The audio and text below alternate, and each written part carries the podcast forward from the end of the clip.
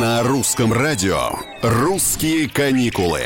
Привет, это Петр Кузнецов. И сегодня я расскажу вам о новом виде туризма в России.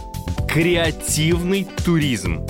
Я серьезно, это тренд ближайшего десятилетия, который, как считают эксперты, упускать нельзя. Понятие это и концепция возникли в начале нулевых еще, а в 2006 ему дали м, общее, можно сказать, официальное определение. Внимание, цитата.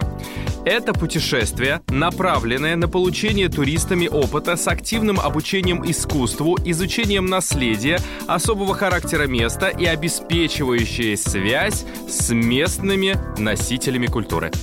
Проще не стало. Понимаю? Тогда разберем на примерах через секунду. Ладно, через две. «Русские каникулы».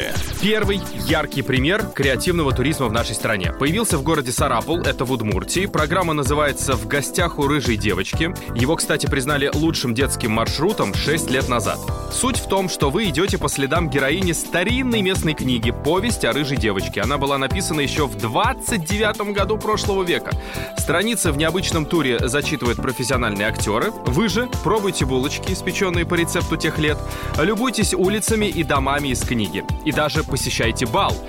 То есть креативный туризм это больше для молодежи. Здесь и мода, и еда, и активный отдых при этом. Ну вот, пожалуйста, еще один пример. Путешествие в Ростовский центр истинных ценностей и городские коворкинги для обучения конкретному виду творческой деятельности. Или вот еще, э, экспедиции с элементами киносъемки настоящей в разных ландшафтах Вольного Дона. Возможностей море, идей еще больше. Наш туризм на месте не стоит в любом случае, и это радует.